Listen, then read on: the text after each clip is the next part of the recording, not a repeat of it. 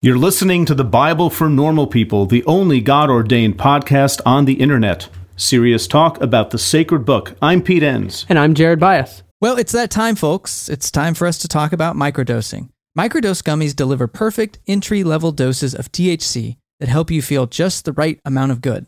Microdosing can help you get into a relaxed, focused zone easier and stay there longer. It has benefits for workout recovery, sleep, anxiety relief, boosting creativity, and even pain relief. You know, Jared, I have a really good friend of mine who saw that I was taking microdose gummies and she said, Can I try some? And so I, I gave her some of the sativa strand. And she said it has made such a difference for her at work and just in general, just feeling more alert and more focused. And it's quite amazing. So get 30% off your first order plus free shipping today at microdose.com. Promo code normal people. That's one word. It's available nationwide. That's microdose.com. Promo code normal people for 30% off and free shipping. Microdose.com. Promo code normal people. Welcome, everyone, to this episode of the Bible for Normal People.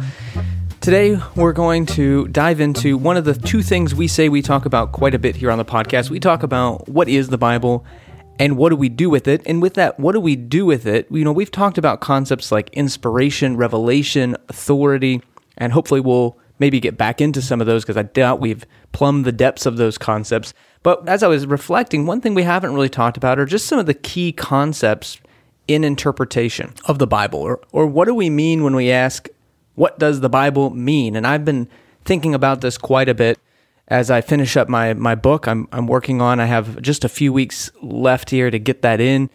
But it just got the wheels turning here about what we mean when we talk about what the Bible means and, and just the basics of biblical interpretation. And so there's, of course, been many, many books written on uh, this. We call it, the scholarly term for this is hermeneutics, but it's basically how we interpret the Bible. And what are the key principles or concepts behind that? So I have five points I want to make about this biblical interpretation. And again we're just going to be scratching the surface so there's lots i won't say.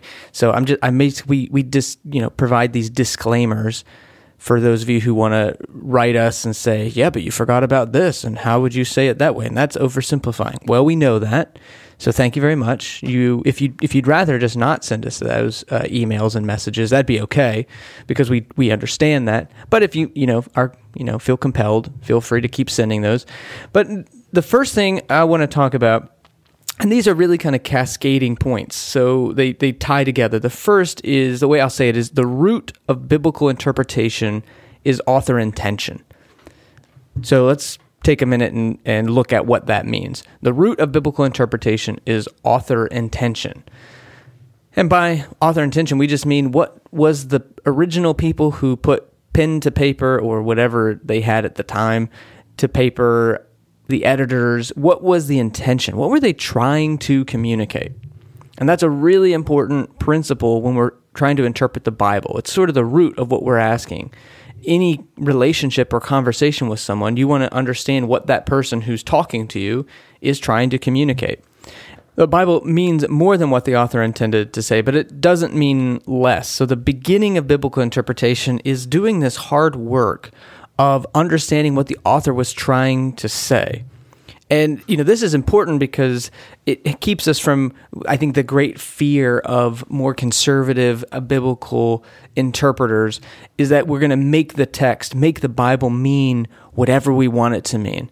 That we're going to unmoor it or you know pull up the anchor of the author's intention and it now is just a free for all where we get to make the Bible mean whatever we want it to mean. So folks like John MacArthur and others in the past, at least in my tradition, would have been, you know, that's how we end up compromising with the culture and uh, and sort of diving into the ethics of our day instead of a biblical ethic, whatever that means. Is that we're, you know, we're we're not going to respect what the author intends, but that is really important when we're talking about conversation with the Bible and, and interpreting it and what it means. However, the challenge with getting to the author's intention is none of the authors are alive. So that's going to be a problem. Not to mention the fact that we don't actually know who wrote a good chunk of the books of the Bible. They're anonymous. They don't they're not attributed to anyone. We don't know who wrote them. And then to add on to that, we have this uh, problem, well, this challenge, this fact, then the books were also edited together and redacted together by ed- by editors or redactors. So we have to take that into account when we're talking about biblical interpretation. We don't have access to the authors. We don't know who wrote a lot of them, and we have these editors. But that doesn't give us an excuse to not, you know, we can't give up because the text itself is still trying to communicate something. So scholars have developed these tools and ways to get at what the author intended by looking at the text and looking outside the text. So when we talk about the root of biblical interpretation is author intention, I think that's just the first thing to remember. When we're reading our Bible, it is a helpful question to ask, well, what, what are they trying to communicate here to the audience? And that's important to keep in mind so that we're not just making the Bible mean whatever we want it to mean. The, the second point I want to make is if the if the root of biblical interpretation is author intention, then the author's context matters. And we mean that in two different ways. So again, these tools that scholars use, looking at the literary context, meaning what does uh, these words and phrases and paragraphs mean in the context of the book itself, and the historical context, meaning how does this book fit next to other books at the same time period or other artifacts other things that we've discovered about that time, how does this square or fit within that?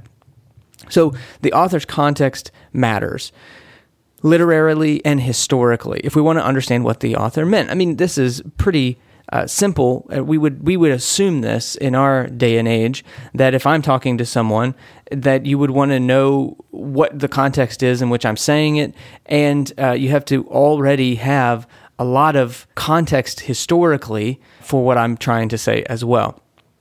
So let's look at a little bit of this. So the first is looking at a particular book. And remember, in the Bible, there are 66 individual books. Now, there, uh, I would, okay, I don't know where I stand on this exactly, but I would say my tradition would say that if you want to know what Paul means in the book of Galatians, that you could look at the same theme and the same words, and you could find those, say, in the book of Joshua, and that Joshua can help you understand what Galatians means.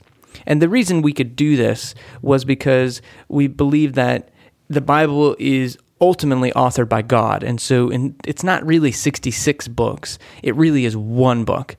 And God is the ultimate author of that book. And so in that, we're assuming again this uh, unanimous voice of the Bible that the, what the book says. There's no diversity in the Bible. There really is one message that's threaded throughout all 66 books. So, of course, if that's true, if God is the singular author, so to speak, at, at the biggest level, then yeah, the context of Galatians is Joshua. We can look at the Old Testament and it can help us interpret the New and vice versa. And there's really no disconnect between those two. I, am certainly not in that camp. I, I, I, don't think that's true. I think you end up violating a lot of rules and respecting what the author was trying to say, say Paul in Galatians, if you're reading into it these themes in Joshua that maybe Paul had no intention of thinking about or connecting the dots to. So I, I wouldn't go that far. Uh, however, I, I wouldn't also go all the way to say that, you know, that certain books aren't in the water or influencing other authors, especially in the New Testament. So there is some, uh, if there, if it warrants it, if it seems very explicit or clear, you know, there are often times, say in the book of Matthew, where Matthew makes it clear, like in chapter two, you know, Jesus has this episode down to Egypt, and then Jesus comes back up out of Egypt, and Matthew explicitly says, you know, this was to fulfill what the prophet, you know, Hosea says in, you know, Hosea chapter eleven, out of Egypt I've called my son. Okay, well then obviously Hosea is part of the context for what Matthew is reading as this narrative is being written. And so it would be an important piece of that context to understand what Matthew means. Again, that's what we're after. What does Matthew mean? So we want to look at all that to say the literary context is important. We want to look at the particular book, look right before that book, uh, look I'm sorry, look before whatever passage we're reading, look after what words are using, what metaphors are being used, what's the argument that the author's trying to make. That will help us figure out what the author is intending to say. So we want to look at that particular book. Then I think it's legitimate to look at other books in the Bible that perhaps would have influenced that author. And that would be really important. So those are the, the literary context of what we want to look at. So again, just some tools for you as you're reading the Bible. Make sure you're looking at the author's intention. And how do you know that? Well, we can't go ask the author. The author's not with us anymore, but we can look at the context clues, look at that passage in relationship to other passages that are in the same book, look at the line of thinking, look at the argument that they're trying to make, trying to piece that together. A huge uh, part of biblical interpretation isn't, though, just the literary context. We have to look outside that book and look at the historical context and look at the time period. And what else do we know about that time period? What archaeological discoveries have we found? What other books uh, sacred writings, law codes, what other things have been letters do we have access to that help to shape what that uh, looks like? So here are just a few examples of why uh, context matters. So first, literarily, one of the examples I like to use is Philippians chapter four verse 13 just because we've all seen it on like a Nike sneaker for an athlete Philippians 4:13, I can do all things through Christ who strengthens me. And usually in our context what that means is God's going to help me win this sporting event or help me do my best or whatever it is. So that's kind of how it means in in kind of pop Christian pop culture, I think. But if we look at Philippians 4 and the context that Paul is writing, he's basically in chapter 4 talking about the concern that the, the people in Philippi have for Paul. And he is saying, Thank you so much for your concern about me. You've been concerned, but you haven't had an opportunity to show it, and I really appreciate it. However, he says, I'm not saying this because I'm in need. I'm not saying this out of neediness because I've learned to be content in whatever circumstances I've found myself. You know, I, I know what it's like to be in need, and I know what it's like to have plenty of food. I've learned to be this, you know, the secret of contentment um, in all my situations, whether well fed or hungry, whether living in plenty or in want. And then I can do all things through Christ who strengthens me. So that's the context. It's really important for what Paul's really trying to say because it's interesting that we've taken it to mean Paul is saying we can accomplish all these things through Christ, because Christ gives us strength to accomplish a lot of things, when the context here is about contentment. It's clear that Paul is saying he's learned to be content in every situation, whether he wins or loses, whether he's well fed or hungry, whether he's living in plenty or in want. And he says, I can do this.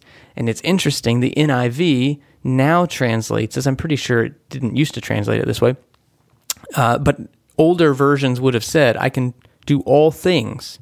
So that's the ambiguity. That's how we opened up the idea that it could mean something different.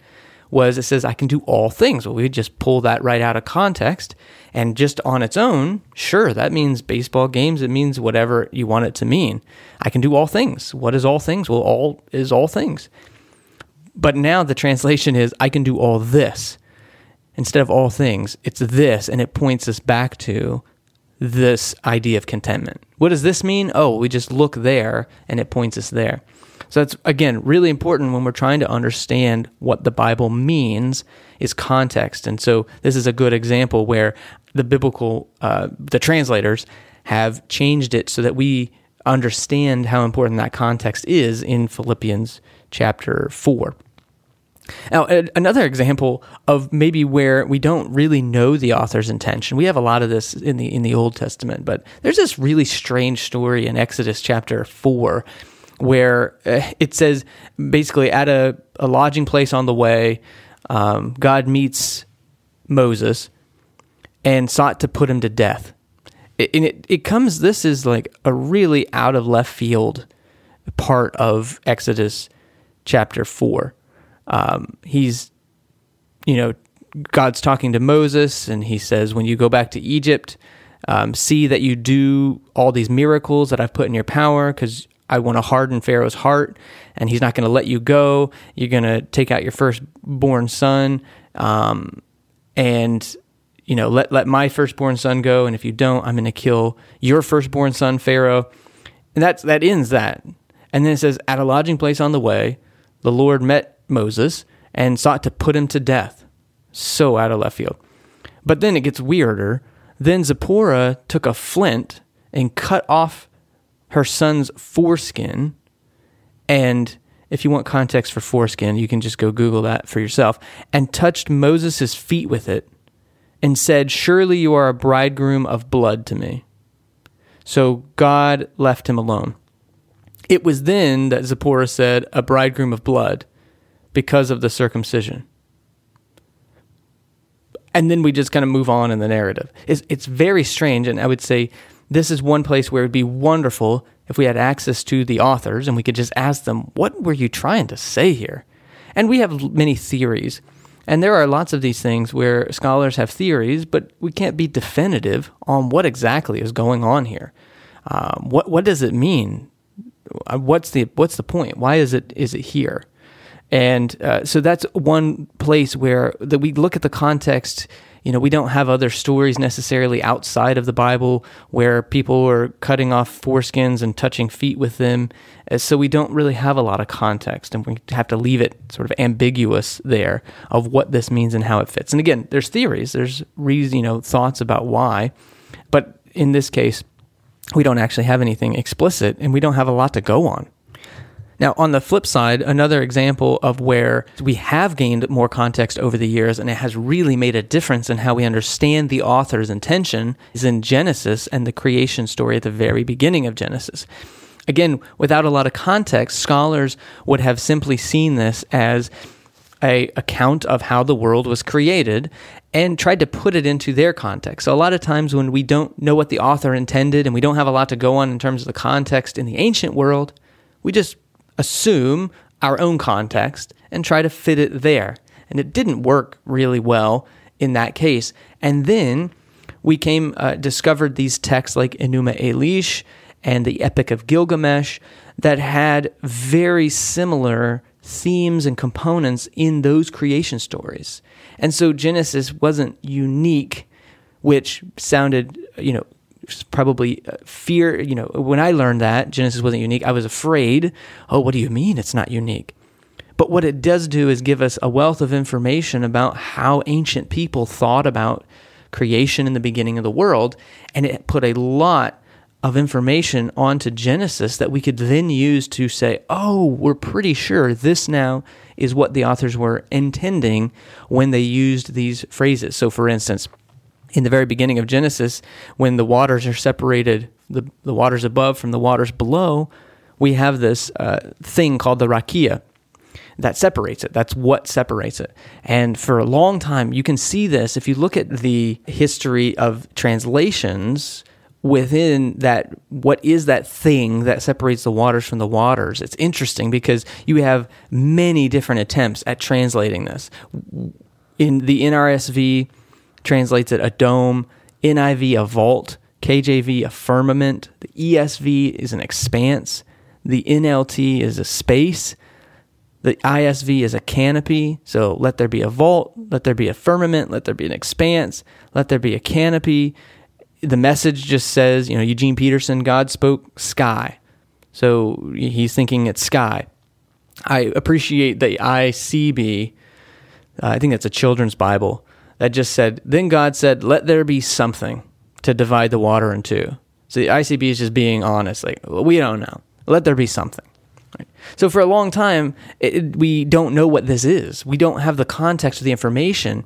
But then, as we gather information about how the ancient world thought of creation through Enuma Elish, Gil, uh, Epic of Gilgamesh, and these other texts and understandings, we start to realize that they thought about the universe in a very different way. And they thought of this dome, this solid structure that separated the waters above from the waters below.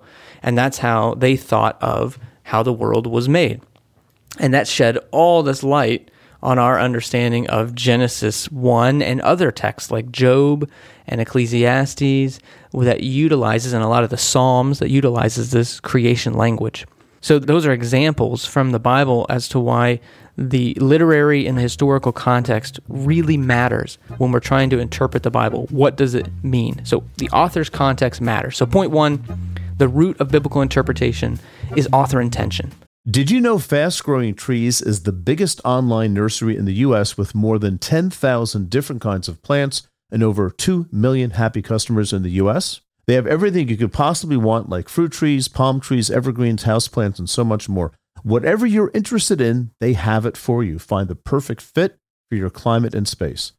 Fast Growing Trees makes it easy to order online, and your plants are shipped directly to your door in one to two days. And along with that, their 30 day Alive and Thrive guarantee is amazing. They offer free plant consultation forever. We got our bushes in, and you can tell I don't know what I'm talking about because I just called them bushes. But we got them in last night. And Fast Growing Trees knows what they're called. That's the Exactly. whole point. It comes with this placard that tells you exactly what to do, like you were in fifth grade, which is the exact instruction level that I needed. And it was very easy to follow. We loved the process. This spring, they have their best deals online, up to half off on select plants and other deals. And listeners to our show get an additional 15% off their first purchase when using the code NORMALPEOPLE at checkout.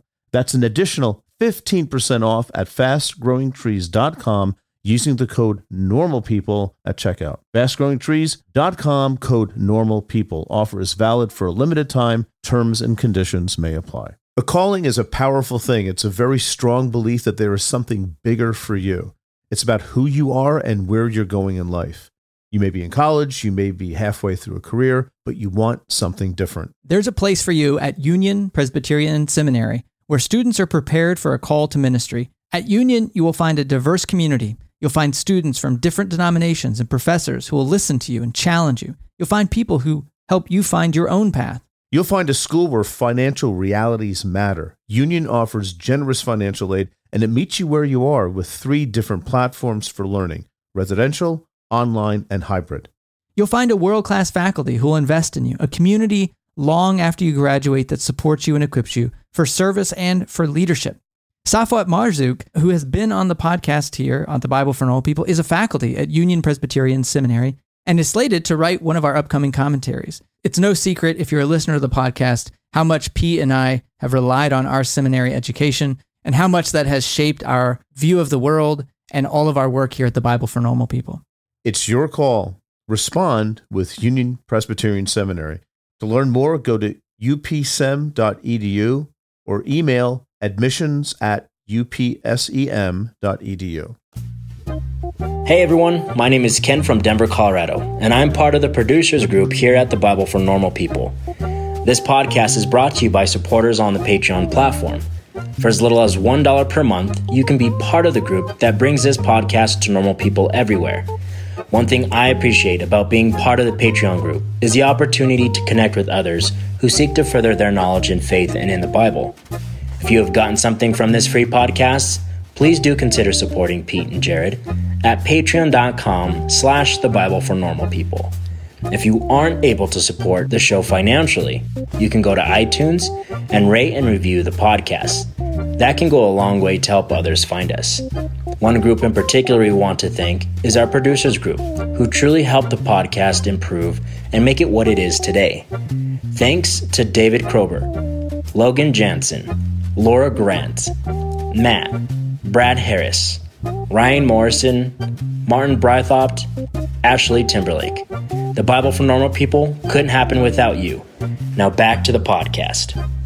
So when you're reading the Bible, it's important to start with that question What did the author intend here? And if you're doing that, then point number two flows naturally that the author's context matters. Right?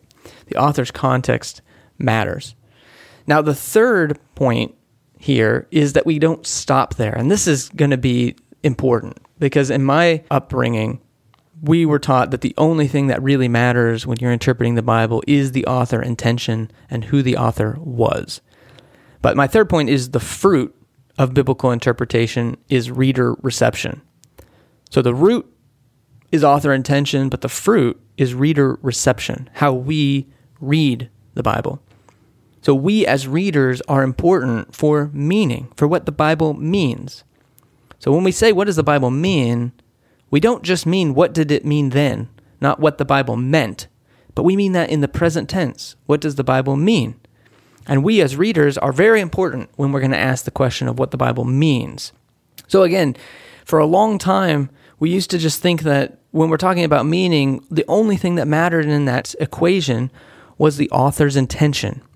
And then we had writers and scholars, literary theorists like Stanley Fish and others who came along and started saying, no, the reader is just as important because meaning is in the relationship between the person who's communicating to someone and the person who's receiving that communication. So it's a relationship. So if we start seeing uh, the Bible as a relationship and our reading of the Bible as a relationship between the author and the readers, then we see that both are both sides of the street are important.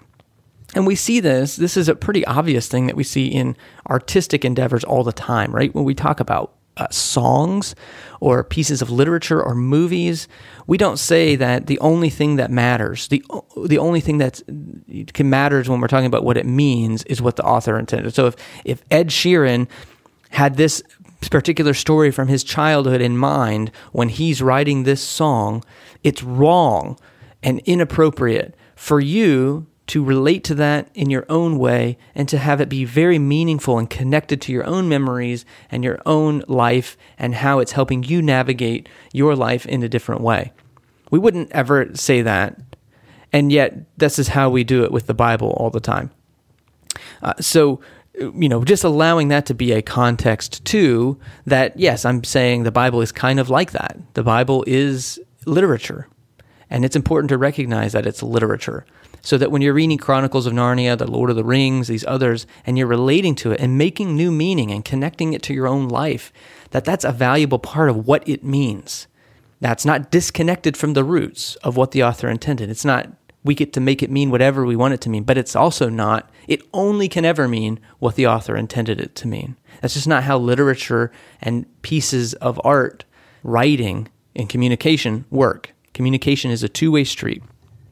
There's a level of transparency where readers see their story in that story and relate to it. And that's actually valuable. We don't want to get rid of that. We don't want to dismiss it. In my tradition, we sort of tried to get rid of it. And uh, I will, I'll talk in a minute about the dangers of that. So, meaning is found between intent and impact, the intention of the author and the significance it has for the reader. So, when we say, you know, what does Jonah mean? What does the book of Jonah mean? Our experiences and personality and tradition will impact inevitably what it means for us. When we have an interpreter, meaning a pastor, someone at the front of the congregation interpreting it for us, their personality, their experiences, their tradition will impact the parts that they highlight or don't highlight, emphasize or don't emphasize, the pieces that they'll draw from, the context that they'll give it you know, what context are they looking at? And that will all inform what they say Jonah means.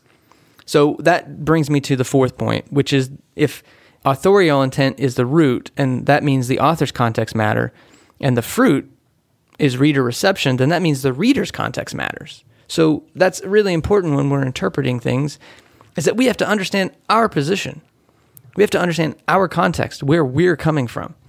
That's the danger, I would say, of more conservative uh, biblical scholarship or biblical theology is it doesn't recognize it has a context. And so that's what usually people mean by objective. We have to be objective. What they usually mean is we have to try to not be human and try not to have a context. Well, you can't do that. We have to really recognize that we bring a lot of baggage, a lot of biases, a lot of context to the text when we're reading it. Even something so basic as language. And I think we've talked about this on numerous occasions on the podcast. Language itself is a context. There are certain ways we think in the English language based solely on the fact that we speak English. Oh, you know, one of the examples of this is me growing up with the emphasis being on the individual's relationship with Jesus. It was about the individual. And so, because I inherited that tradition, when I went to the Bible and I read Paul and saying things like, you know, your body is a temple, you, a lot of you language, I took that you as me individually. Now, why would I do that? Well, because you in English is singular and plural. When I talk about you as a group, I use the same word. So there's an inherent ambiguity in the English for when I read my Bible. But in Greek, that's not true. We can tell the difference when Paul is talking singularly to an individual and plurally to a community. And most often, Paul is talking plurally to a community of faith. That's he's writing to the church at Philippi. He's writing to the Corinthians. He's writing to a group of people and talking communally to them. But English is a context I have that blurs that line. So already my it's my context is making it more challenging to understand the authorial the author's intent. Paul what Paul is trying to say. So if I were to not be speaking in, in English, but maybe being grow, growing up speaking Greek or Koine Greek, what the New Testament was written in, it would have challenged perhaps my notion of it's just about me and Jesus, kind of my me and Jesus Lone Ranger Christian understanding of the faith. It would have challenged that, but my context didn't allow for that. So it's really important to recognize all of the baggage that we bring to a text. And if we don't, that's really dangerous because the baggage is playing into our interpretation. We just aren't recognizing it. And that can be oppressive for people.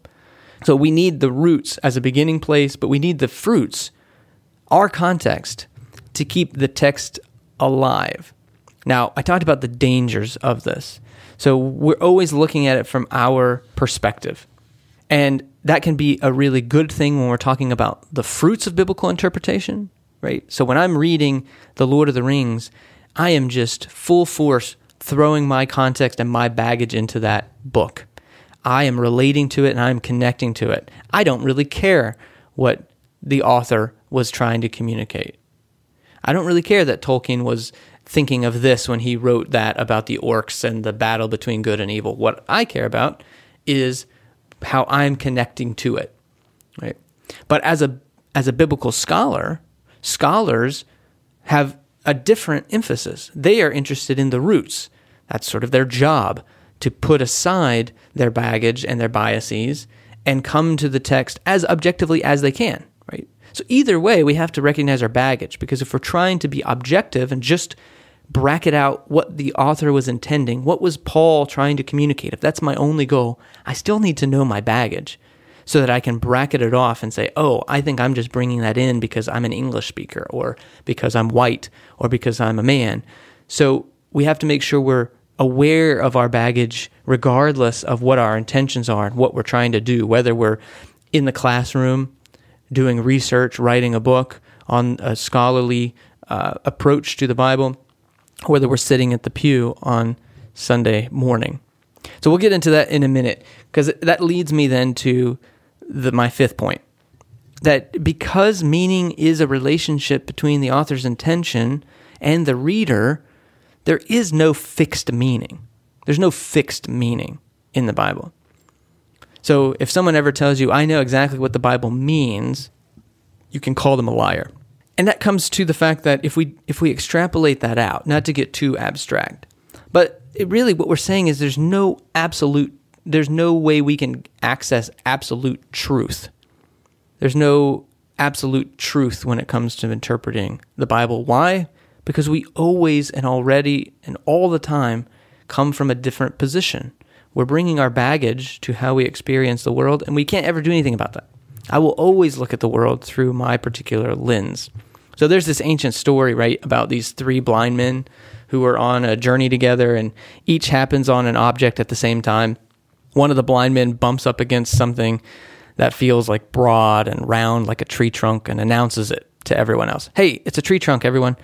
Uh, a second blind man comes and takes another step and you know, smacked in the face with something skinny and has a small tuft at the end. And this blind man says, you know, it's not a tree trunk, it's a it's a rope. And the third blind man, wanting to settle things once and for all, of course, puts his hands out, feels something very hard and broad and tall and flat. So, what are you guys talking about? You need to get your hands checked, you know, by the doctor back at the village. It's not a rope, it's not a tree trunk, it's a it's a wall. Now, you know, there's some good things about this story, including the the overall point. You know, that we should be humble about what we think we know. We're all a little blind after all. And we might all experience the same thing, but from a different angle with a different perspective. Right? As one human being in a particular place and time, it's hard to know the whole story. So that's going to be important. However, there's a, there's a problem I have with this story. The punchline of the story assumes that the person telling the story, me, I just told you the story, and that we, the reader, knows that it's an elephant. Right? The whole point is to put ourselves in the position of one of the blind men to say, oh, yeah, we need to be humble. But at the end, the thrust of the point hinges on us nodding and all saying, oh, I see. You know, that was his leg, that was his tail, that was his, the side of his body. They were limited, but we can see the whole thing, right? So the whole story depends on me being God in that story, that I can see the whole elephant and everyone else is, you know, these blind men are blind. But if we were the blind men, we wouldn't ever actually know necessarily that it's an elephant because we were only ever able to experience that one part of the whole. You know, what if in real life, none of us knows for sure, we don't know that we know that we know with absolute certainty that it's an elephant, right? So, all that to say, we're always looking at things from our own perspective. And when we interpret the Bible, that's no different, right? In fact, if we carry that story out a little bit, the best way to get the God's eye view is to accept and honor the diversity of all the readings that we find in our world, right? So if we, it's the plurality of meaning that helps us understand the fuller meaning. It's the collective meaning. So I want to understand how an African context or an African man or an African woman reads this text of the Bible differently than I do. And how does the Asian person and the person in Hawaii and the person in Texas and the, you know, the woman, the child, the older person, as much diversity as we can understand in this world that's giving us more and more perspectives. We're adding more and more pieces to the puzzle, getting that fuller meaning of what the Bible means, because it means something different to uh, the gay woman in sub Saharan Africa as it does to the white straight man in Europe. They're going to mean different things. And it's not that one's more legitimate than the other, or maybe it's not more, more correct or more right or more wrong uh, maybe there are better readings than others and not as good readings. That if we mean that by respecting what the author intends, maybe we're getting further away from what the author intends. Maybe we're getting closer to what the author intends. But that's not to negate the validity of the reading.